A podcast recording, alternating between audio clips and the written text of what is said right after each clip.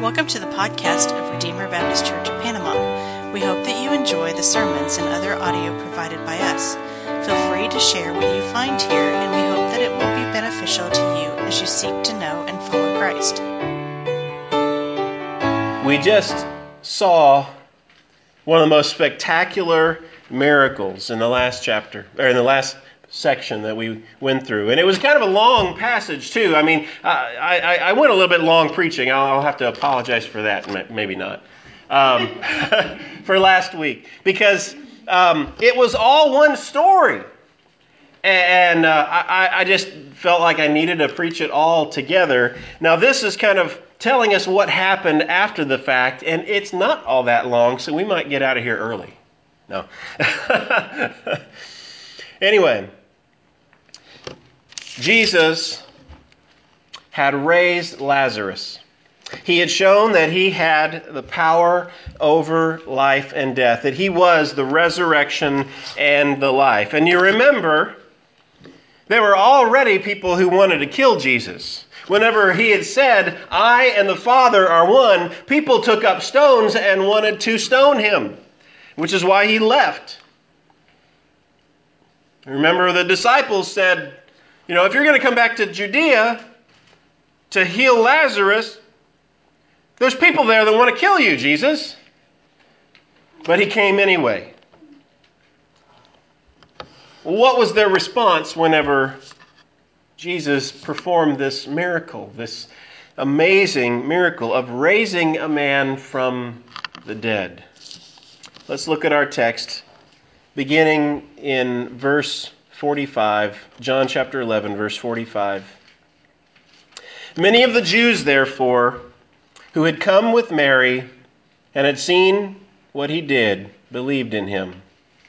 But some of them went to the Pharisees and told them what Jesus had done. So the chief priests and the Pharisees gathered the council and said, What are we to do? For this man performs many signs. We let him go on like if we let him go on like this, everyone will believe in him. And the Romans will come and take away both our place and our nation. But one of them, Caiaphas, who was high priest that year, said to them, You know nothing at all, nor do you understand that it is better for you that one man should die for the people, not, the whole na- not that the whole nation should perish. He did not say this of his own accord, but being high priest that year, he prophesied that Jesus would die for the nation. And not for the nation only, but also to gather into one the children of God who are scattered abroad, so that from that day on they made plans to put him to death. Jesus, therefore, no longer walked openly among the Jews but went from there to the region near the wilderness, to a town called Ephraim, and there he stayed with the disciples. Now the Passover of the Jews was at hand, and many of them went up from the country to Jerusalem before the Passover to purify themselves. They were looking for Jesus and saying to one another as they stood in the temple, What do you think? That he will come to the feast at all? That he'll not come to the feast at all? Now, the chief priests and the Pharisees had given orders that if anyone knew where he was, he should let them know, so that they might arrest him. Let's pray. Father, we thank you for your word.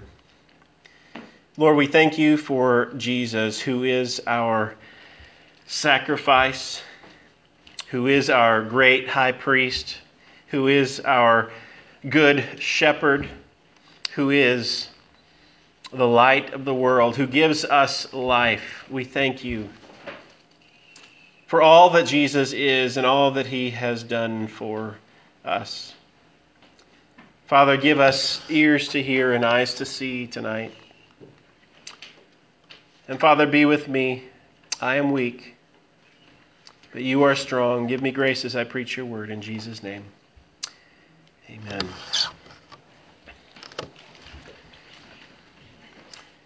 At the end of the story of Lazarus, Lazarus got better. he was dead, but he got better. You don't get better from dead. but Lazarus did. Jesus spoke, Lazarus, come forth. And a dead man who was in a tomb got up and obeyed the voice of Jesus. That's how powerful Jesus is. He can speak and raise a dead man. You would think that anybody who saw that would believe. They think if Jesus can do that, whoo, Jesus can do anything. You would think that anybody who would see that would believe in him. But not everybody did. Many of the Jews, it says, many of the Jews who had come to Mary and seen what he did had done, they believed. Many did. But some some of the Pharisees, some of them went to the Pharisees and they told him what had done. And Jesus didn't just arrive on the scene. He wasn't a new guy in town. They, they knew who Jesus was, and they knew he'd been doing these kinds of miracles already. They knew that he had given sight to the blind already. These Jews who were rejecting Jesus, they went and told on him like a tattletale. they went and told the Pharisees what Jesus had done. It's interesting that they, they went to the Pharisees. The Pharisees, you know, you have different parties among the Jews of the day. You have the Pharisees and the Sadducees and all these different groups. Well, the Pharisees were the ones that believe in the resurrection of the body. So these Jews were going to, Jesus, to the Pharisees who believe in the resurrection of the body to tell them what Jesus had done. And how do they respond? The chief priests were there with him. Now, the chief priests were probably, the, the priests were mostly uh, Sadducees. And the Sadducees, they didn't believe in a resurrection. They thought this life is it. You just live a moral, good life, and God will bless you in this life if you're good. And the chief priests, who were probably mostly Sadducees, and the Pharisees gathered together. You probably wouldn't get these guys together on a lot of things, but you got them together on this. They gathered together to take counsel and said, What are we to do? They wanted to know, what are we going to do about this Jesus? He's saying some crazy things. He says he's one with the Father. We've got to stone him for that. But yet he does things like open the eyes of the blind, he does things like raising a man from the dead. What are we to do? This man performs many signs. And they knew what was going to happen. In verse 48, it says, If we let him go on like this, everyone will believe in him. If Jesus had continued on his ministry of continuing to do miracles, feeding people, and healing people and raising people from the dead. It wasn't going to be long and before everyone was going to believe in Jesus. And the Pharisees did not want that to happen. This is why. It says, And the Romans will come and take away our place, both our place and our nation. They were concerned about earthly existence. They were concerned about this life. They were concerned that the Romans you see, the political situation was tenuous. The, the, the Romans kind of had control over the Jews. They didn't get to do just anything they wanted, they were a province of Rome. And they basically got to do what they wanted so long as there was peace, so long as there was no trouble, as long as everybody just went along and got along. But Jesus was disrupting the process. Jesus was disrupting things. And, and these Pharisees and Sadducees, they saw what Jesus was doing and said, if this gets out of hand, we're going to lose our power. And the Romans are going to come and they're going to take away our place, probably meaning the temple. They're going to take away the temple, which meant so much to the Jews. And they're going to take away our nation. We won't be able to govern ourselves any longer. That was what they feared. They feared earthly, temporal consequences. So much so, they wanted to get rid of Jesus. Do we ever find ourselves in that situation? Where our earthly, temporal consequences are so big that we wish we could just forget about Jesus. I can imagine that that can probably be a temptation sometimes when the world seems to be crashing down upon us. But instead of that, we need to trust Him. Trust that He's good. Trust that He's in control. But one of them, one of these, who actually was the high priest, and Caiaphas, he was the high priest for many years. Uh, the high priest was a job that was kind of uh, a political football. It would pass from one person to another depending on who was in the favor of the Romans. And it didn't always last for very long. Well, Caiaphas, he'd been high priest probably maybe 14, 15 years, which was a long time. He was high priest that year, and he said, You don't know anything at all. You don't know what you're talking about, is what he says to them. Maybe you've seen a phrase like that on Facebook. when you get into an argument with somebody who you don't even know over something that doesn't even matter, and the person says, You don't even know what you're talking about. I've seen it this week. I maybe said it this week. I don't think so. I don't know. Maybe. I don't remember. I deny it. anyway, Caiaphas says, You don't know what you're talking about, nor do you understand that it is better for you that one man should die for the people, not that the whole nation should perish. Now, Caiaphas did not mean what we mean when we read this. When Caiaphas said that, he meant the Romans will come in and destroy us if we don't do something about this. He needs to die. That's what Caiaphas was saying. But God was so in control, so sovereign, that while what Caiaphas said, meaning something that was evil, God, the scriptures tell us this was prophetic. He was in the office of high priest, and what he didn't mean was the ultimate meaning behind this. He did not say this of his own accord, the scriptures tell us. But being high priest that year, he prophesied that Jesus would die for the nation. And not for the nation only, but also to gather into the children of God those who were scattered abroad.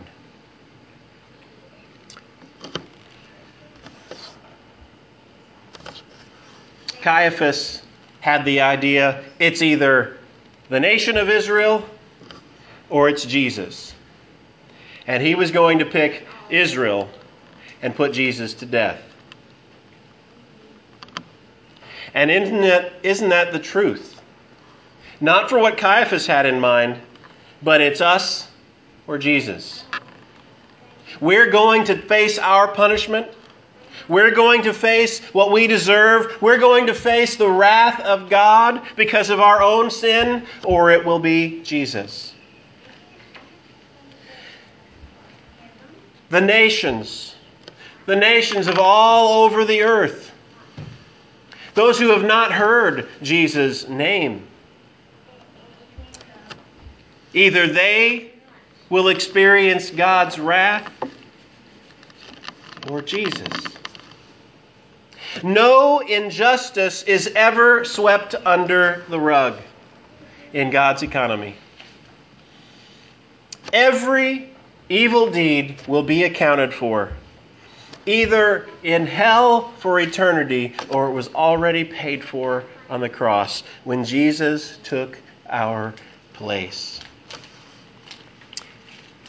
And Jesus, and, and it tells us in verse 52 and not for the nation only, but also to gather into one children, gather the, into one the children of God who were scattered abroad. It wasn't just for the Jews, but it was for us. It was for all the Gentiles who would go and eh, who would hear the gospel through the preaching of the apostles, and it would come down even to us. The scriptures tell us Jesus died so that we would not have to face that punishment. He would be our replacement, He would be our substitute, not just for the Jews, but also for the Gentiles and also for all those who have not yet heard who will still trust in Jesus. There is a judgment coming. The, Jew, the Jews of Jesus' day could see there was a judgment coming. They thought it was going to be the loss of their temple, the loss of their nation, but it was much worse than that. It's the wrath of God that's coming on all of us and it will either be poured out on us or poured out on Jesus. Verse 53 So that day,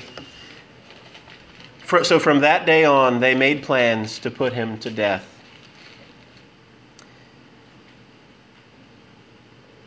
Jesus, therefore, no longer walked openly among the Jews, but went from there to the region near the wilderness. How did Jesus know?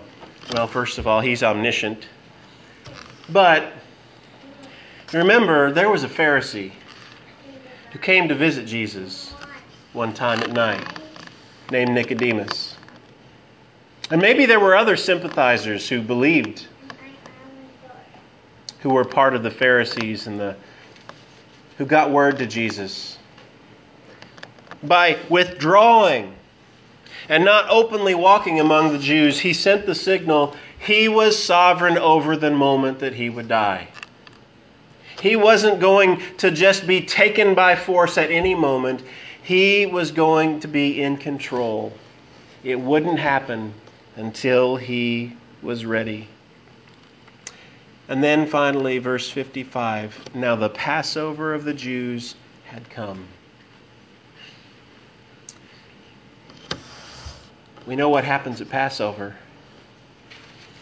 We're getting to the point in the Gospel of John.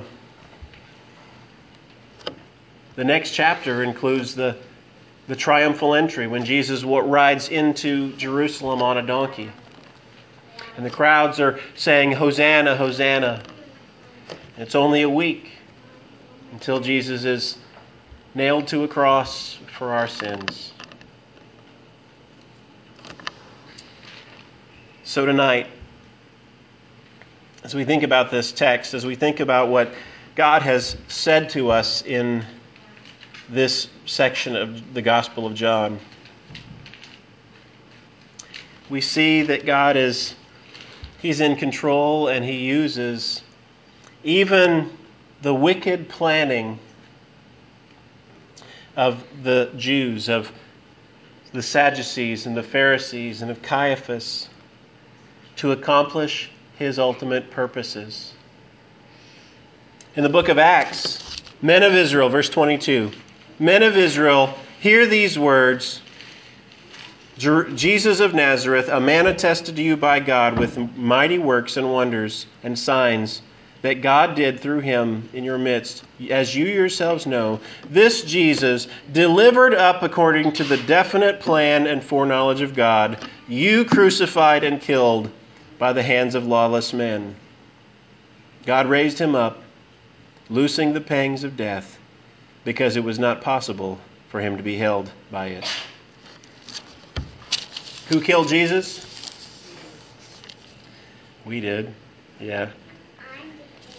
But who killed Jesus? Peter says, by the hands of wicked men. But he also says, it was by God's determined plan. I see the same thing here whenever Caiaphas, it was his wickedness in his heart that made him say, one man, Jesus, needs to die for the nation. Yet it was a part of God's predetermined plan that he would die for us, to take the place for our sins.